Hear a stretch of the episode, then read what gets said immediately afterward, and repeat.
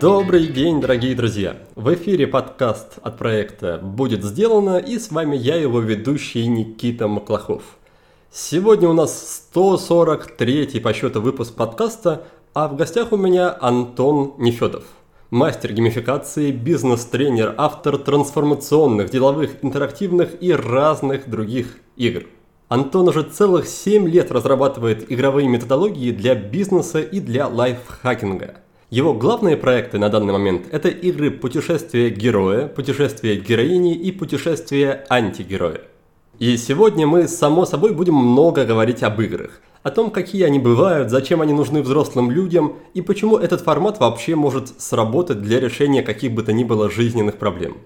Антон красочно и доходчиво опишет путь героя. Это универсальный сюжет развития человека и перехода человека на новый уровень.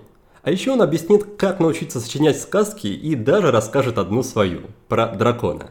И вот это все, что я успел перечислить, это только первая часть разговора, так что во второй части будет еще куча всего не менее интересного. Но перед тем, как мы начнем, я напомню, или может быть для кого-то скажу впервые, что у нас есть сайт, и на сайте есть страницы для каждого выпуска. И вот для этого выпуска есть страница по адресу willbedone.ru slash 143. И там вы найдете много всего. Ссылки, описания, ключевые идеи, похожие выпуски. В общем, заходите совершенно бесплатно, тщательно, добротно готовим для вас, чтобы вам было удобно не только слушать, но и потом как-то обрабатывать и применять в жизни всю информацию из наших подкастов. Ну и, кстати, по поводу применения в жизни информации, у нас по-прежнему продолжается набор на наши программы. Одна из них про Работа с курением «Свобода от сигарет» стартует 31 августа. А вторая, наша ключевая, наша флагманская программа под названием «Курс полезного действия» начнется в середине сентября. Поэтому скорее, скорее не ждите, записывайтесь, пока еще есть возможность попасть на программу по низким ценам. И буду очень рад помочь вам поработать с вами, повзаимодействовать, подружиться с вами уже чуть ближе и принять участие в вашем развитии и в построении жизни вашей мечты. Ну, а мы переходим к выпуску, к Антону, и я, как обычно, вам желаю интересного времени с нашим гостем и приятного прослушивания.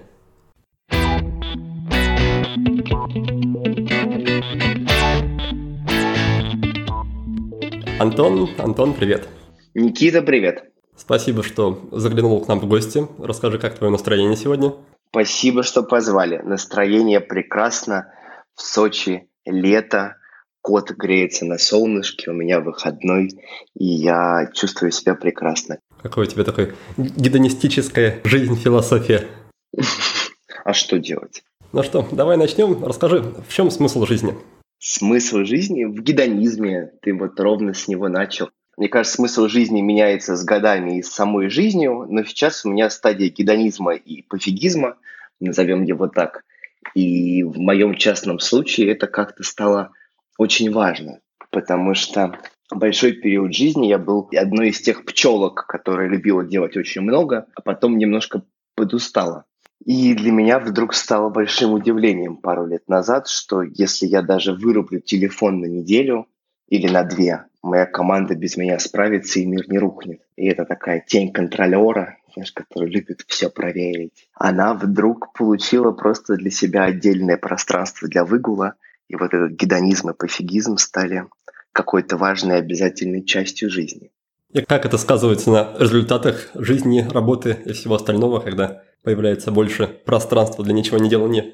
Ты знаешь, это, наверное, стало условием выживания первоначальным там, с моей историей когда-то защемления щедалищного нерва, когда меня в бесконечной гонке движухи вдруг уложили на месяц полежать. И это был интересный опыт. Это было ровно три года назад, начало августа меня радостно уложило. Это когда, знаешь, это когда двигаться очень больно. Ну, судя по тому, что ты упоминаешь это практически на каждом интервью, по крайней мере, с тех, что я смотрел, это был важный какой-то опыт, да?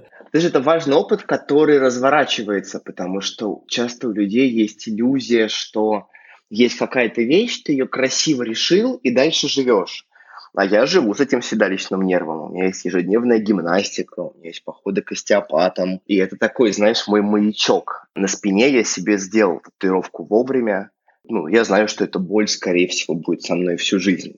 И это прикольно! Ну, то есть, если когда-то это было страшно, то теперь такое, о, маячок орет, надо пойти полежать. Ну, то есть, мне кажется, что в целом мы живем в культурном коде, в котором так важно куда-то действовать, идти, что-то делать, да, благо мир меняется там, и, и, не без нас, и, и, и с нами, да, и при этом очень важно отслеживать, а через что мы проходим. Я очень часто люблю говорить, что меня абсолютно не любят брать блогеры на рекламу. Они говорят, у тебя нет кликбейта, ну, в смысле, ты не разбивал вазу мин, ты в детстве не жрал землю, у тебя там, не знаю, не было страшных операций. Когда нам нужно было хоть что-то вытащить для рекламы, мы, собственно, вытащили историю про мой седалищный нерв и историю про как в детстве папе зарплату отдали киндер-сюрпризами. И всей семье нужно было, собственно, несколько недель питаться одними киндер-сюрпризами. Это весело было ребенку, но страшно родителям. У меня очень какая-то размеренная и спокойная жизнь, поэтому в итоге у блогеров рекламу я больше не даю, потому что кроме седалищного нерва, как ты уже слышал почти в каждом интервью, мне просто нечего больше рассказать. А вот про гедонизм и пофигизм можно много. Так, эта история про седалищный нерв, это о том, как организм, как тело само сказало, само решило, что все хватит и дальше будет по моим правилам, или там какая-то другая причина была? Слушай, это когда тело сказало, ты знаешь, солнышко, я немножечко подза... подустала, поэтому мы, пожалуй, немножко красиво полежим. Я говорю, ну блин, ну как, мне же надо сейчас ехать в Ригу второй раз, я только вернулся оттуда, в Питере провел игр, сейчас я поеду туда в Ригу, у меня там уже набирается группа. А тело такое, ну нет, просто нужно полежать. Я помню, как я вспоминал в этот момент детство, знаешь, когда заболеешь в детстве – лежишь с температурой, книжку читаешь. Вот это состояние формата, а теперь мы будем просто красиво лежать. Слушай, скажи мне, ты как будто не любишь иногда красиво лечь и позволить себе насладиться просто лежанием и ничего не деланием. Мне кажется, у меня, как и у многих трудоголиков, такое лежание превращается в борьбу с тревогой. А, ты тут лежишь, а мог бы раз, два, три, четыре, пять. Да, ну, собственно, это то, что я больше всего и разбираю в аккаунте, да, там, я живу в модели, что есть внутренний герой, героиня и антигерой. Если герой – это выдох, это действие, это куда-то идти, что-то делать, да, это какая-то движуха, вижу цель, не вижу препятствия. Героиня – это вдох, это красиво лечь, наслаждаться, копить силы, режим такая, батарейка, аккумулятор, чтобы потом герою было пойти что делать. То есть третий товарищ, антигерой – я его безмерно люблю. Это, собственно, он каждый раз вылазит, когда люди пытаются лечь красиво, а фоново, знаешь, там через пять минут уже написан новый бизнес-план. Это я всегда рожу моими друзьями, что у них в отпуске происходят самые большие бизнес-прорывы, потому что вроде надо отдохнуть, а фоново мозг начинает с большей активностью в состоянии опасности, что мы якобы ничего не делаем, генерить огромные шикарные решения. И, ты знаешь, важная штука, ты сейчас вот сказал об этом, про лежать, а параллельно включается, да, там, а, что же делать, тревога. Очень часто говорит о том, что просто пойдите вот и сдайтесь, полежите. Ну, не могу я в этот момент этого сделать. И меня так это каждый раз удивляет и бодрит в людях. Ну, в смысле, что эти советики в Инстаграме. Вы устали? Полежите. У вас выгорание? Нужно просто сдаться и съехать в отпуск. Блин, чуваки, если этот процесс в организме запущен, его надо просто завершить. Я всегда рожу, что я придумал сам себе эффект завершенного действия. Ну, то есть, если хочется что-то поделать, ну, пойди уже и сделай то самое, а после этого красиво ляг. И прямо у меня по этому поводу много писем в директе уже который год, когда народ говорит, блин, то есть вместо полежать нужно было пойти еще поработать, чтобы стало уже невыносимо и лечь. Я говорю, ну, например, да. То есть, если ты выгораешь, нужно выгореть дотла просто? Слушай, ну да, ну, понимаешь, такой момент для меня очень простой. Вот человек говорит, я устал я устал, я выгорел, у меня там профессиональное выгорание, у меня эмоциональное выгорание. Сейчас я еще тут это ввел сам себе новый термин образовательное выгорание после карантина, когда у тебя немерено учеб, ты в себя их напихиваешь, а потом висят долги по учебам, неотсмотренные видеоуроки, неотправленные домашки, сохраненное бесконечное количество гайдов, как сделать контент-план в Инстаграме или что-нибудь еще. И вот эта история про дотла, она очень красивая, когда я это делаю осознанно. Ну, то есть на днях я понимал, что у меня выходной.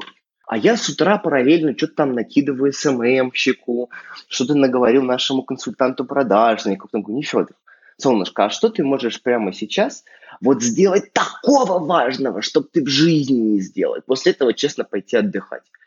Я понял, что мне нужно просто пойти и добить по воронке на следующее обучение там большой кусок. Я говорю, окей, сколько мы себе выделим на эту нереальную задачу? Какое нереальное время? Возьмем 20 минут. Я 20 минут скрупулезно, в очках, потея, сидел и дописывал. Когда я ее дописал, я понял, что я так устал, я дурак выходной этим заниматься. Но задачка больше такая не висит. И в этот момент я не то чтобы догорел, но я прям доустал. Знаешь, когда ты чувствуешь таким с легким чувством превосходства над собственным ежедневником, можно красиво лечь. В общем, ты только прикидываешься да, расслабленным и спокойным. На деле у тебя там СММщик, менеджер по продажам, консультанты. Вокруг тебя толпа народу обеспечивает твой гедонизм. Да, ну причем, ты знаешь, это же очень прикольно. Ну, то есть для меня там тема делегирования, она оказалась удивительно прикольной. А как это доверять команде? А как это быть с ними? А как это сказать, милый, я тут на три недели уйду в отпуск?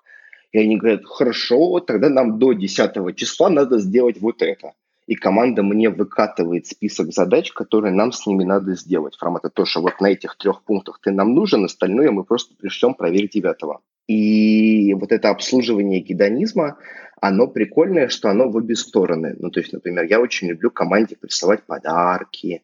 Сейчас мы придумали безумных два корпоратива на август, которые у нас будут с командой. Один мы пойдем на онлайн-сессию с глубинными медитациями своей группой нам проведет там один из моих любимых экспертов и специалистов Аня Лазарева. А вторая штука, мы пойдем в Морфеус, это онлайн-иммерсивный театр. У нас была уже одна проба, мы к ним ходили, сейчас они выпустили новый, и они вот нас позвали. Ты знаешь, мне кажется, что в целом гедонизм нужно обслуживать очень осознанно. Я люблю, не знаю, отправить цветочки команде. Помощнице пускать, Женя, отправь, пожалуйста, нам всем цветочки. Вот список почт, он там собранный адресов. И это как-то, мне кажется, очень нормально, когда у тебя есть силы, энергия и желание чувствовать, пробовать, смаковать в этот момент, создавать это вместе. Ну, то есть, когда у меня команда устает, первый, кто отправляет их в отпуск с фразой «чтоб я тебя сегодня даже в чатах не видел», это я потому что я знаю, что они умнички, они очень много делают, они от этого кайфуют, и иногда они, как и я, могут перевключиться. И они делают ровно то же самое ко мне. Ты знаешь, Никита, теперь очень смешно. То, что мы тут все пересобрали, а, у тебя еще будет там старый пост не вывешенный, да, мы его завтра закинем, а ты пойдешь поотдыхать. Я говорю, что я сегодня как-то особенно красиво бурчу. Мне говорят, ну да, Нефедов, ты сегодня немножко всех подзадолбал, поэтому давай вот тебя завтра выходной, мы все доразрулим. Я говорю, хорошо, и это окей. Кажется, это в целом про какое-то состояние коммуны, вот здоровое, если как термин коммуну взять, это же про взаимность. И в этой взаимности можно делать очень много. Это у меня тут вчера была смешная переписка в Инстаграме. Мне написали – в очередной раз, Антон, а что вы сами отвечаете на все сообщения? Я говорю, ну да. И человек пишет, ого, прикольно. И параллельно переписываю с одним из мастеров моей игры. Она говорит, ты знаешь, что меня Федов больше всего подкупила? Я говорю, что? Она говорит, что я не понимаю, каким образом ты успеваешь нас всех так ласково и нежно обрабатывать. Я говорю, ну в смысле? Говорю, ну ты написала, я фоново там варю картошку. Мне же не сложно тебе самому ответить. Я же на это не трачу никаких сверхусилий. Я наоборот радуюсь взаимодействию. Прикольно, прикольно. Человек что-то написал, спросил. И мне кажется, это вообще интересная история, когда мы находимся во взаимном гедонизме. Вот мы же сейчас с тобой тоже несколько гедонистничаем, вместо того, чтобы, не знаю, пойти картоху копать или, например, срочно пересобирать воронки. Нет, нет, для, для меня это серьезная работа. Нет. А подожди, я прям вопрос. Вот мне всегда интересно, а когда серьезная работа, она не может быть гедонизмом и удовольствием? Ну, в какой-то момент становится, но первые 140 выпусков все-таки еще волнительно и тревожно. Ну, это нормально. Волноваться это вообще хорошо. Мы живые люди. Расскажи, где в твоем мире корпоративных розовых пони, где там место для зарплат, KPI, больших целей, финансов и прочего-прочего? А вот этот корпоративный розовый пони, это прям хорошо по себе, я прям заберу. Ты знаешь, оно все очень грамотно складывается. Ну, то есть я понимаю задачу. Например, задача была сейчас там, обновить сильно технику дома у половины моей команды и ввести нового маркетолога, моего близкого друга, к нам в команду. Для этого что мне нужно сделать? Откроем Excel. Нет, Excel открывать не буду, возьмем листик и фоново попьем безалкогольного апероля. Угу. Созвон. Ну, оно же как-нибудь разрулится, да, фоново. Да, тоже говорят не все, а параллельно мой партнер по бизнесу идет и радостно со всеми все считает, прописывает. У меня есть подруга Лена, и у нее есть прекрасная типология феи гномов. Она говорит, что вот есть люди-феи, знаешь, фея такая приехала, пыльцой посыпала и улетела. Ну, то есть вообще вопрос, где была фея все эти годы и почему Золушка драила полы столько лет, а потом вдруг появилась фея. Ну, потому что феи пофиг на Золушку, да, как бы фея такая прилетела, пыльцой посыпала, сказала, боже, как хорошо, всем добра, все отсыпала и улетела. Вот я чистая фея в этом плане. Я классно появляюсь где-то, пыльцы отсыпаю, всем радости раздаю, а потом исчезаю. Ну, то есть я где-то остаюсь в сторонке, а дальше приходят гномы. Гномы что делают? Гномы радостно копят ресурс, все складывают, все прям, что по полочкам. У меня есть несколько гномов которым как раз хватает на масштаб моей внутренней феи. И они радостно все систематизируют, раскладывают, располагают в нужных локациях нужные штуки. И периодически приходят и говорят, Нефедов, а ты можешь, пожалуйста, еще немножечко пыльцы отсыпать? Я говорю, блин, нет, пыльца закончилась, могу только трендюлей. Мне говорят, ну нет, не надо, ну как пыльца будет, ты просто появись на планерке. Я говорю, ну хорошо. И параллельно команда что-то делает. Но понимаешь, я к этому шел. Ну, то есть я же много лет вообще делал все один. Потом у меня появился один помощник, потом появился один куратор, потом появился один бизнес-партнер, и мы разошлись. Потом появился другой, мы разошлись. И вот та команда, которая есть сейчас, это, наверное, моя большая трансформация из феи в гнома, а, ровно потому, что всегда нужно добрать обратную сторону потенциала. Ну, то есть, если я всю жизнь был такой легкий формата ла и ла, то в этот момент я активно понимал, что мне нужно учиться это складировать, мне нужно самому понять принцип работы этого – я, например, могу не лезть в тонкие настройки таргетинга, Никит. Ну, то есть, как бы, я человек, который сломал два блендера Борг, поэтому рекламный кабинет в э, Фейсбуке для меня выглядит просто адом. При этом, в целом, я пошел и отучился на таргетинг, чтобы просто понимать базовые принципы. И когда я беру нового таргетолога в команду, я примерно понимаю, куда пальцем тыкнуть, чтобы его проверить. И если все окей, то я говорю, классно, ты с нами. Ну, если ты готов к такому количеству счастья и включенности, то поехали. Периодически народ не выдерживает. Но это нормально, и мы радостно расходимся. У меня было очень мало расхождений с командой в негативе. Ну, было несколько случаев, но ну, как бы, ну, ну не сошлись. С бизнес-партнерами вы тоже радостно расходились?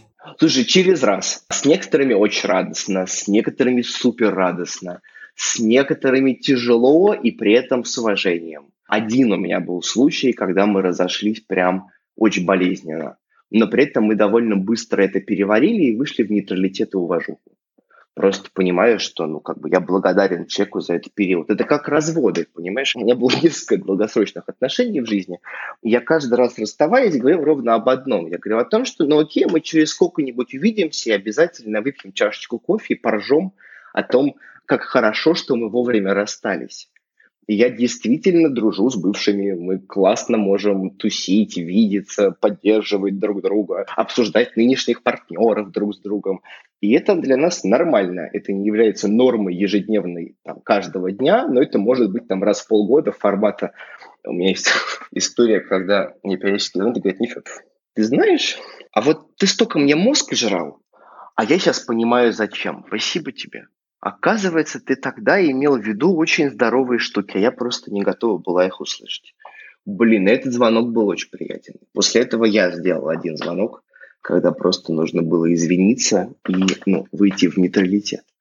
Поэтому мне кажется, что в мире, как ты сказал, корпоративных розовых пони и веселых соплей есть место структуре. И этой структуре, с одной стороны, сначала в нее въезжаю я, чтобы понимать, как это делать. И дальше я могу на это привлекать партнеров, сотрудников, аутсорс, еще кого-то. Ты к этой схеме пришел уже после истории с седалищным нервом или начиналось все чуть раньше? Слушай, начиналось все чуть раньше. У меня был один куратор, ну то есть я обучаю людей вести мои настольные игры, да, либо и, и помогают другим людям создавать их настольные игры, там, психологические, бизнесовые, коучинговые. И у меня был куратор, который мне помогал еще до нерва, она мне помогала с обучением, она помогала мне во всем процессе, потому что меня уже не хватало. Ну, то есть все же начиналось на коленке.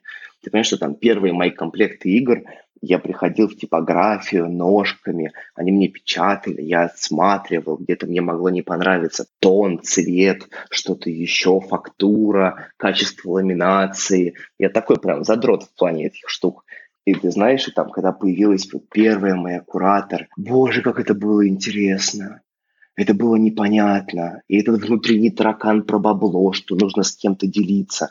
Но я понимаю, что я физически не вывожу такое количество людей, которое приходило учиться вести мои игры. Меня просто не хватало на них. И мне кажется, каждый раз расширение команды – это прям прикольный стресс и про учиться доверять, и про быть готовым к ошибкам, что люди не идеальны, и в этом их тоже любить. Я специфично отношусь, например, к астрологии, но очень люблю дизайн человека. Я по дизайну шестерка. Это вот человек, у кого все должно быть идеально. При этом, если оно хотя бы на 1% не идеально, то все, все атас, все плохо. И я прям много лет терапии учусь видеть, что даже если оно идеально на 97%, это уже неплохо. Ну, то есть вот эта внутренняя требовательность к себе и к другим, она была раньше невыносимой. Со мной было дико сложно. Ну, то есть я это сейчас понимаю. И сейчас со мной непросто. Но сейчас хотя бы я знаю инструменты, как, которые я выдаю людям, когда им необходимо со мной часто общаться. У тебя есть, да, инструкция прописанная по руководству по использованию Нефедова? Да, это прям, прям вот эта инструкция по применению. Ну, то есть, когда человек приходит в команду, ему прям мы с партнером Романом Дорониным прям рассказываем, что вот с Нефедовым важно вот это, вот это и вот это. Если тебе что-то от него нужно, инструменты рычагов влияния есть вот такие, вот такие, вот такие. Можешь попробовать как-то еще, но вот это проверено временем. И это сильно упрощает. Я понимаю, что у меня сложный характер, у меня может быть много всего с моим настроением, я в целом крайне специфичный дядька, который многих бесит. Ну вот, мы тут отлично разбирались с мужицкой Танечкой, мы вышли в прямой эфир и час разбирали, почему люди бесятся на меня красиво вывели, все вместе порыдали. Но потому что Нефедов себе позволяет делать какие-то безобразные вещи, которые другие себе не могут позволить. Лежать в карантине на пляже, сняв себе отдельное бунгало в пяти метрах от других людей. И при этом для меня это было условием выживания, потому что я привык, что я каждый месяц куда-то летаю.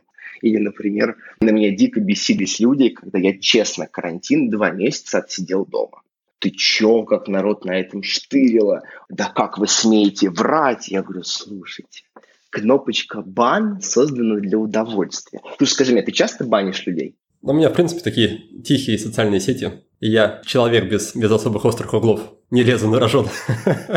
Повезло тебе. Расскажи, ты как раз упомянул терапию. Что входит в твой рацион заботы о себе, кроме кота, пляжа и остеопата? Смотри, рацион заботы о себе выглядит сейчас следующим образом. Во-первых, это кот. И кот – это правда спасение, потому что на карантине, если бы не кот в доме, крыша бы, наверное, уезжала бы в два раза быстрее то погладится, то куснет, то прыгнет, то полежит, то мяукнет, то потребует еще мяса. Но это какая-то все равно движуха. С февраля он со мной круглосуточно. Киса счастлива, мне хорошо, и это отдельный вид терапии. Быть с тем, кто тебя много лет ждал и очень тебе рад. Это прям большой для меня урок. Вторая штука в рационе, ты знаешь, какая? Это вот это замечание за собой. Ну, то есть я всегда рожу, что у меня есть две рубрики, которые больше всего любит моя аудитория. Тренерский стриптиз, когда я рассказываю про факапы деятельности, когда я рассказываю о том, как где-то что-то не получилось и так далее. И это прям отлично заходит, и мы много по этому поводу ржем там, с подписчиками, друзьями, коллегами. А вторая у меня история, это тоже порыдал. Ну, мне кажется, это нормально, когда у взрослого человека такой порог боли. Я, например, могу зарыдать, увидев какую-нибудь прелесть на улице, не знаю, как там взрослые люди идут за ручку и держат ребенка и качают. И это же, блин, очень мило. Я об этом напишу пост, вызвал опять кучу комментариев по поводу того, что вот, Антон, вы пропагандируете слабости, а говорю, идите в бан. Вот, по этому поводу мы много стебемся потом где-нибудь в сторис. И вот это, ты знаешь, разрешение себе чувствовать, оно пришло, конечно, с годами терапии. То есть сейчас у меня есть там еженедельные созвоны с моим терапевтом Аней Лазаревой, у меня есть обязательное лежание в ванной, на карантине это вообще стало отдельным видом движухи. Ну, то есть я прям где-то заказывал какую-то интересную соль для ванной, какие-то там странные штуки, мочалки, пенки, соли, еще что-то. Весь карантин я себя приучил к тому, что вот раз в неделю у меня есть такое домашнее спа. И это прям стало важной точкой. Пара часов на меня, ну, как в том уже замыленном старом анекдоте «Ша, дети, я делаю вам хорошую маму». Да, ну как бы вот сейчас я запрусь и делаю все, что хочу. Кот может орать, могут приехать гости, обрываться телефон. Но это прям вот время дурки такой, знаешь, вот лежать, играться пеной, делать смешные селфи, закидывая в сторис. И мне кажется, что это прям важная точка для меня фокуса внимания. Еще из заботы о себе у меня был период дутера эфирных масел долго. Но потом для меня он подзакончился. Видимо, организм завершил жажду к маслам, и у меня в один момент просто начала на все аллергия. Я говорю, окей, отложим коробочку. Потом снова вернулся период ауросома. Это такие безумные масла с разными там запахами трав и чего-то еще, и можно в течение дня по-разному с ними взаимодействовать редчайшая просто какая-то мистика, как минимум настраивает с телом фокусом внимания. Левую пятку помажем этим, правую этим, на животик приложим вот это, визуализируем себе вот это. Это такой же отдельный сорт медитации. Чего еще забота о себе? И забота о себе вода. Ты знаешь, вот еще важная штука, у меня везде стоит много воды. Кувшины с водой, чашки с водой, бутылки с водой ее должно быть много. И это тоже такой, наверное, дар. Обычно же я жил в целом полгода в Азии, сколько-то месяцев в Турции, пару месяцев заезжал в Россию последние годы. Была привычка к воде, но за время карантина это стало, Никит, просто дико важной штукой. А еще у меня была смешная рубрика «Весь карантин». Я себе организовал доставку цветов. В предыдущем доме было очень много ваз которые арендовали, вазы было прям немерено просто, штук, по-моему, 12 по дому. И я весь карантин, думаю, чем заняться, мне присылали какие-то букеты там друзья, родственники, подписчики. их перманентно было там, ну, сколько-то. А потом крякнул мой день рождения, карантин, котиков в праздничном колпачке, э, куча воздушных шариков, которые привезли курьеры. И привезли кучу цветов. И привезли, знаешь, там типа васильки, ромашки, еще что-то вот уже пошло в тот момент. И я подумал, блин, прикольно, у меня есть столько ваз. И я нашел, это на Красной Поляне жил, я нашел доставку цветов в карантин. У них был просто абонемент на цветы. Ну, то есть я им придумал такую функцию, они мне ее организовали. И они мне раз в неделю привозили огромную охапку цветов. И я занимался тем, что расставлял их по вазам. Каждый день нужно было сливать воду, мыть вазу, подрезать эти цветочки. И оно меня, с одной стороны, бесило, а с другой стороны, оно меня выводило из совсем режима думать, лениво тупить в сериалы, да, или работать. То есть было что-то физическое, что нужно было поделать ногами, руками. И это прям было прикольно. И вот я сейчас думаю, что себе вернуть такой ручной процесс, потому что мне сейчас его явно не хватает. Я тут, правда, снова начал заниматься йогой, но посмотрим, насколько мне хватит. И продолжая тему заботы о себе, добавлю, что она, забота, конечно, должна проявляться не только в минуты отдыха, а вообще всегда и в том числе во время работы. Но как мы можем позаботиться о себе во время работы? Очевидно, мы можем создать такие условия, чтобы работать нам было комфортно, приятно и чтобы при этом работа не сказывалась негативно на нашем здоровье. И поскольку непрерывно сидеть за компьютером в течение 8 часов очень даже вредно, желательно чередовать работу сидя и работу стоя. Я, например, так и делаю. Для этого я купил специальный эргономичный стол и вам тоже советую об этом задуматься. Помимо того, что такой стол бережет здоровье, он дает еще другие, менее очевидные преимущества. Например, когда я работаю стоя, я чувствую себя бодрее и более включенным в работу. Периодически меня просят посоветовать компанию-производителя таких столов или даже конкретную модель. Так вот, рекомендации и того, и другого я с удовольствием поделюсь.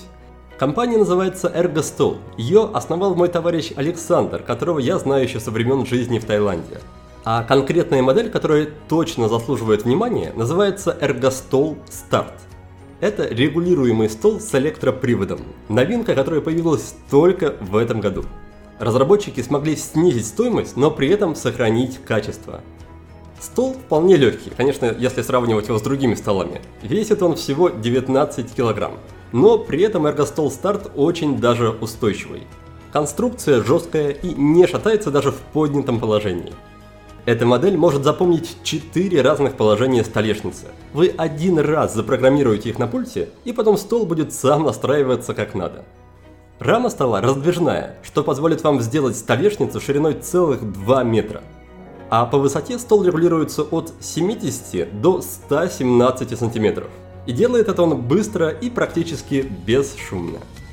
В общем, эргостол старт – это простой в обращении и удобный стол для работы стоя с хорошим соотношением цены и качества.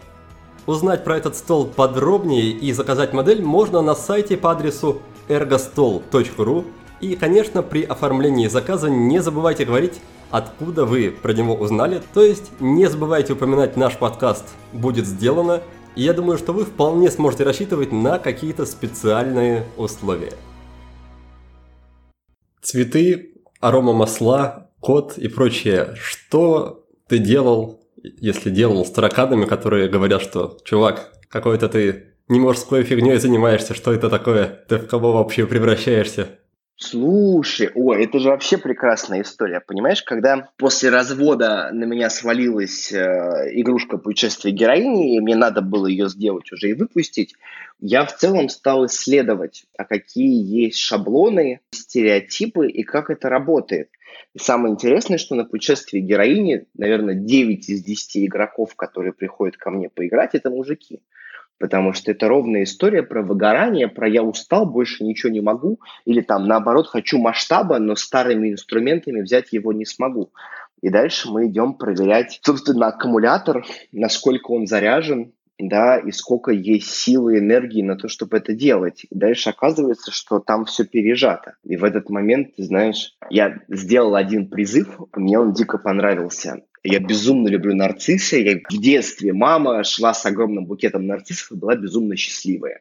Я прям помню этот кадр из детства Севастополя, мама и ведро нарциссов. И э, есть традиция, каждый день рождения друзья присылают и мне, и моей маме нарциссы.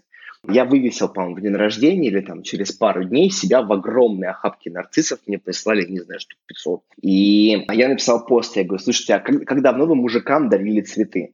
А что, если в этом может быть что-то прикольного?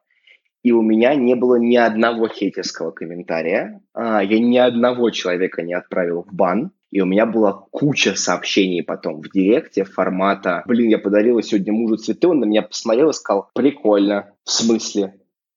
Она говорит, ну, в смысле, ты мне всю жизнь даришь, а я тебе никогда. И у мужика пошли слезы. И она говорит, блин, говорит, мы с мужем потом трындели всю ночь, ржали и поняли, что вообще подарки могут быть разными. Да, или наоборот, мне в директ пишут мужики периодически. Они говорят, прикольно, что на тебя подписана моя жена. Она там вот по-другому стала ко мне относиться, видя, что я тоже человек, и там мне нужно иногда поспать, мне нужно иногда поплакать, мне нужно иногда там пойти что-то делать. Наверное, это одна из миссионных у меня историй, вот этот шаблонный стереотип про а, мужик грубый и должен быть с топором. Я фея. Да, а почему у тебя топор?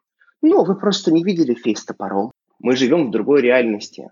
И в этой реальности, если я не буду заботиться о себе, я скрючусь. И удивительно, что вокруг меня огромное количество людей, которые за собой это тоже начинают видеть. Таня Мужицкая на тренинге «Зеркало» раскладывает эту историю, что есть внутренний Ян, да, или в моей истории это герой в легендах.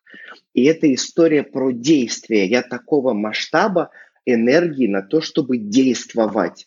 А есть это вдох и насыщение накопления. И чем больше у тебя ян, тем глубже у тебя должен быть инь. Ну, потому что если у меня селенок на то, чтобы поднимать гантельку в 5 килограмм, я параллельно и насыщаю себя на то, чтобы эти 5 килограмм потом поднять. И если я разом возьму, там, не знаю, какую-нибудь гантелину в 200, ну, я либо спину сорву, либо скрючусь, либо даже ее не подниму да, и это история силы, с которой я могу приготовиться к этим 200 килограммам, а насколько мне нужно не только накачать мышцы, но и накопить силу, накопить энергии на то, чтобы сделать там новый объем, новый масштаб. Мы тут ржали, меня звали выступать на Дне счастья, и у них э, отвалилась трансляция, и я успел проговорить типа минуты три. И когда мы поняли, что все зависает, я написал, что в чат, и параллельно у себя в сторис я что-то начал рассказывать про то, как я лежал в ванной. Я говорю, ну все, друзья, раз сегодня не сложилось с выступлением, идем все в ванную, жрем ягоды и наслаждаемся. Ты знаешь, это было огромное удивление, потому что в тот момент я побил какой-то рекорд по количеству подписчиков, потому что все начали вывешивать, как лежат в ванной в будний день тра-та-та с фразой «карантин, мы работаем на дому», и почему я вообще даже не мог подумать о том, что можно днем пойти и устроить себе кайф.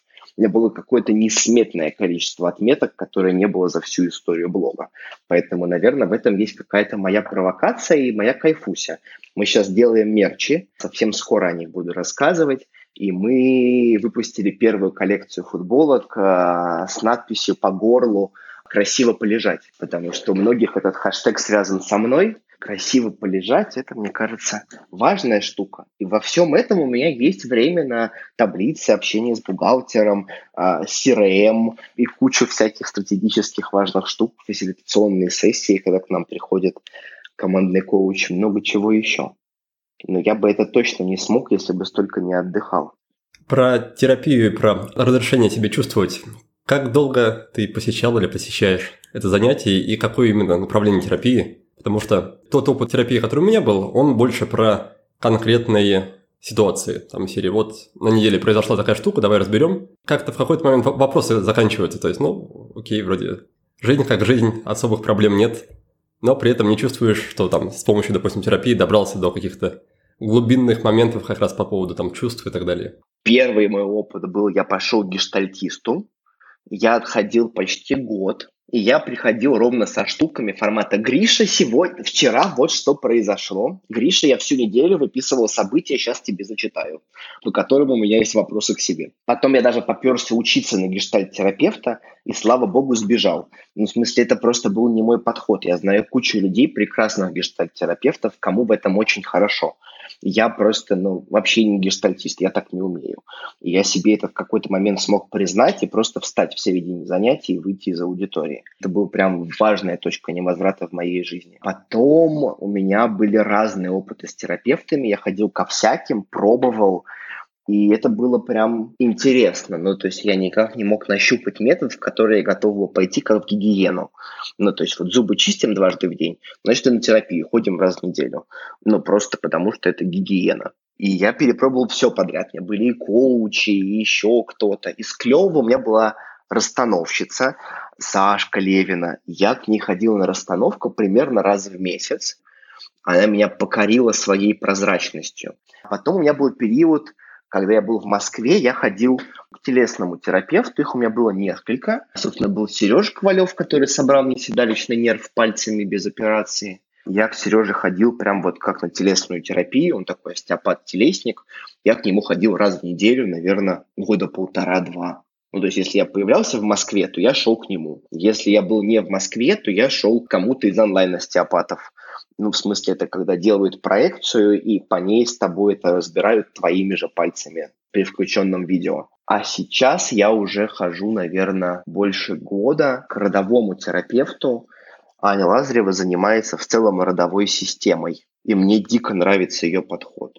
Каждую сессию я не обязательно прихожу что-то разбирать, я иногда прихожу просто радоваться. Мне кажется, это очень клево, когда ты приходишь к терапевту с фразой а вот это все, что мы делали там последние полгода, оно вот как развернулось. И дальше мы смотрим, окей, а каким образом это можно масштабировать, каким образом там, количество здоровья, меняя моего окружения, можно сделать больше. И это прям прикольная для меня история. Ну, то есть сейчас я нахожусь вот в этом подходе, родовой системном подходе, мне он очень нравится. Через систему, через понимание своей роли в системе, да, и каждый раз понимание, точно я сейчас на своем месте стою, да, а если нет, то куда мне подвинуться, чтобы процесс пошел добрее, веселее, легче, безболезненней. Вокруг чего там строятся сессии? Я, я о таком направлении даже не слышал еще. Сессии строятся вокруг той точки, в которой у меня есть либо зажим, да, ну то есть я о чем-то говорю, и я говорю о том, что у меня где-то в теле какая-то реакция. И в этот момент мы через тело это делаем. Это микс такой телесной терапии, несколько историй про системно-семейную, да, и это очень грамотно между собой наложено в то, что любая задача несет за собой ресурс. Это ровно то, что я делаю на играх, это чему я учу мастеров, что у нас нет задачи никого вылечить, спасти или, не дай бог, докоучить вопросами. У нас есть задача, чтобы человек в любой ситуации нашел ресурс. И ресурсик может быть любой. Он может быть даже очень маленький с виду, а потом он разворачивается в какую-то огромную, крутую, там, знаешь, добрую штуку вот этот принцип ресурсирования, он в меня, конечно, прошит годами работы с Таней Мужицкой. Это мой главный учитель много лет, и я счастлив, что мы много чего пережили вместе, и сейчас мы дружим и поддерживаем друг друга, и периодически что-то делаем совместное.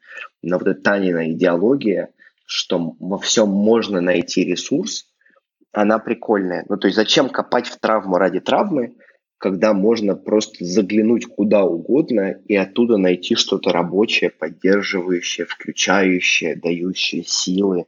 Клево. И это вообще не про позитивную психологию, ненавижу ее. Ну, в смысле, а теперь мы все улыбнемся и дышим аффирмации. Глубокий вдох, почувствуйте расслабленность, я счастливый. Да, блин, это вообще может меня внутри не биться системно. Да, каждый человек индивидуален, и для него вот эта история может вообще не вписываться в его картину мира. Мне кажется, очень важно в целом, как и ты сейчас ставишь фокус внимания мне, да, так и в целом в жизни ставить фокус внимания на что-то и туда подглядывать за ресурсом. А что там прикольного есть? О, это как в детстве. А, закопаешь какую-нибудь игрушку где-нибудь там с уголочка дома, чтобы спрятать, а потом на следующий день идешь раскапывать и вот думаешь, а, а есть она там или нет? а кто-нибудь уже забрал из друзей или нет. Так, ну, это было прикольно, это был какой-то поиск ресурса. Что ты в этом контексте называешь ресурсом? То есть, что именно мы ищем в каких-либо ситуациях? Часто ресурс цепляют с понятием позитивчика. Ну, в смысле, а теперь все быстренько, все забыли, отпустили, улыбаемся и радуемся. Но нет, это будет нечестно. Да, а для меня ресурс – это та точка, о которую я могу опереться, чтобы пойти в действие, либо пойти в отдых. Ну, то есть у меня все опять сводится к герою, героине, вдоху, выдоху и яну. Ресурс – это та точка, что либо человек видит какое-то решение, либо переходит к действию, либо просто чувствует поддержку и, и, и меньше тревожится, если это возможно. А если ему нужно потревожиться, то он сидит и тревожится. Сейчас я поясню пример. Я вел тут прямо накануне карантина в Москве игрушку «Путешествие героини», очную. Там. Рядом со мной сидела девушка, и она в один момент заплакала. И она плачет, и я к этому нормально отношусь, в смысле, я не вижу, кто-то там за столом захотел побежать ее успокаивать. Я говорю, подожди, а можно она просто поплачет? Я говорю, ты просто поплачешь, что тебе хочется, да? А мы тогда пойдем следующий ход в игре делать. И она была дико в этот момент удивлена. Она так посмотрела на меня и говорит, то есть вы не будете меня не успокаивать, не уговаривать, что все будет хорошо. Я говорю, нет, если тебе нужно, солнышко, хочешь, поуговариваю. Только ты скажи, что надо, чтобы я дал ту реакцию, которая будет поддерживающей. У нее хлынула вторая волна слез ресурсная, но в смысле она начала ржать в этот момент формата «прикольно», ну, то есть мне можно и так проявляться. И я говорю, ну, наверное, можно. И в целом, кто-то там хотел поспасать, ты все еще хочешь спасать? Человек говорит, да нет, не хочу, и тоже ржет сидит. И это тоже про ресурс. Ну, то есть для меня ресурс это что угодно, за счет чего либо увеличивается количество энергии, либо понимается, как решить задачу, или она, возможно, решается, либо налаживается взаимодействие. Вопрос, который я задаю почти что каждый раз в последнее время нашим гостям. В твоем случае был седалищный нерв. До этого у меня была гостья с автомобильной аварией. До этого человека уволили. Да, и все эти события так или иначе сподвигали на какие-то перемены, причем довольно-таки существенные, которые меняли курс жизни. И каждый раз я надеюсь услышать от кого-то ответ, может ли быть такое, и если да, что, что же это за такое, которое помогает запустить перемены без какого-то хаоса, без каких-то там больших или маленьких трагедий и без какого-то, в общем, ужаса. Ты знаешь, оно для меня стало очевидным, когда я понял, что в этом нет никакого ужаса. У меня есть мой терапевт, к которому я хожу, Аня Лазарева. У нее удивительная история. У нее погиб ребенок и муж. И осталось двое детей на руках. И когда я об этом рассказываю людям, люди говорят, да ладно, ты что, посмотри, как она ржет, бегает, веселится и прочее. Я говорю, ну, потому что она так это прожила. Ты, посмотря на Аньку, в жизни об этом не скажешь. Ну, то есть, потому что человек это честно пережил. У меня каждый раз мурашки, когда я об этом говорю. Потому что она своим примером показала очень простую вещь. И когда я кто-нибудь все-таки спрашивает, а как вот вы можете улыбаться, зная, что у вас в жизни была такая трагедия? Они всегда поворачиваются, смотрят на человека и говорят, ну, понимаете, у меня на руках осталось еще двое детей. И им нужна была здоровая, живая, веселая мама. Вот и все. И снять вот этот ярлык, хэштег трагедии. Наверное, это одна из возможных историй, если оно есть. Да? А второй вариант – то, за что мы активно топим всей нашей командой, это ровно о том, что давайте запрашивать э, каждый раз там у Вселенной или к кому кто обращается, чтобы легко, быстро и безболезненно. Наверное, я знаю несколько примеров, когда у людей не было жескача, и они при этом ну, пошли в какой-то новый там уровень да, развития и там проживания. Но это те примеры, в которых у человека есть ежедневная практика, это ежедневные какие-нибудь медиташки йоги, это очень глубокая терапия, и это вот это игровое настроение. Ну, то есть я почему особо не создаю курсы, вебинары или что-то еще? Потому что я очень люблю игры. Человек приходит, бросает кубики, вытаскивает карточки, ржет, читает карточки с анекдотами, со стежками-пирожками, с веселыми картинками. И включается в это. Ну, то есть, и человек через это учится тоже этой безболезненности. Но пока боль стоит таким, знаешь, флагманом, все равно будет больно. И, наверное, нет никакой гарантии, потому что боль также естественно – как смех, как э, слезы, как оргазм, как сон, как пожрать. Ну, то есть, наверное, если мы перестанем это демонизировать, то это перестает нами управлять. Наверное, я могу только так тебе на это ответить. Я точно не знаю и не хочу знать гарантированного способа прожить жизнь без боли. Потому что боль это естественно. Оно имеет место быть. Иначе мы превращаемся в пластмассовых. В фильмах иногда это показывают, когда, знаешь, люди такие прям вот в режиме «У нас в настройках на сегодняшний день радость, удовольствие и счастье. Что вы выберете?» Ба! Ну, мы же живые. Ну, то есть, знаешь, мне всегда очень радует, когда я могу выйти в сторис и что-нибудь написать формата «Блин, я задолбался!» Там, «А, и у меня вечно на эти эмоции выплывает «Антон, да как вы посмели, вы были для нас там примером». Я всегда потом выхожу, вывешиваю это и говорю, извините меня, пожалуйста. Извините, что я где-то посмел показать вам, что жизнь может быть пластмассовой. Нифига. И в этом, наверное, ее кайф. Где-то вначале ты упомянул про дизайн человека. И у нас пару лет назад был в гостях э, Данил Трофимов, который тоже изучает эту тему. И из его рассказов это прозвучало, если честно, как что-то очень такое сложное и прям, в общем, тяжкое для освоения. Что для тебя является дизайн человека? Почему ты считаешь, что это не астрология? Почему ты этим вообще занимаешься? И как, как это тебе помогает, если помогает? Слушай, ну, во-первых, астрологию я люблю. И у меня есть куча примеров в моем окружении, когда люди и астрологию применяют к себе грамотно. Я к себе просто астрологию все никак не могу нормально приложить. У меня зашла история с солнцезажигающими действиями, конкретный список действий ежедневных, какого формата нужно делать, чтобы там зажигать свое солнце в натальной карте. Прикольная игра с самим собой. Я точно знаю, что мне нужен обязательно огонь каждый день. И у меня должен быть либо костер, либо я свечку зажгу, либо что-то еще. Это такая игра да, сейчас стало очень модное слово «рутина». Почему-то его стали использовать сильно блогеры, эксперты, многие рутины, называя что-то ежедневное. А для меня рутина как работа, знаешь, это слово, на котором уже висит негативный якорь. Я все пока еще нормальный синоним слова рутина, но, наверное, ежедневность мне нравится. С дизайном я очень долго в него не мог въехать. Мне было очень сложно, мне рассказывали много друзья. А потом в какой-то момент, сидя в Питере, я вдруг понял, что у меня есть задачка, и я не понимаю, как ее решить. А если я не знаю, как ее решить, то я либо создаю себе для этого инструмент, так, собственно, были созданы все игры, первоначально для себя, чтобы решить какой-то свой запрос, который я не понимал, как другим способом можно решить. Либо я иду к кому-то в что-то очень странное для меня. Ну, то есть я на чем только не был. Вот в целом по инструментарию, там, и по, мы тут ржали, пытаясь посчитать, сколько в среднем у меня в год уходит на специалистов, обучалки и прочее. Так и не насчитали, ну, то есть там больше двух лямов точно. А ровно потому, что я вечно куда-нибудь залезаю.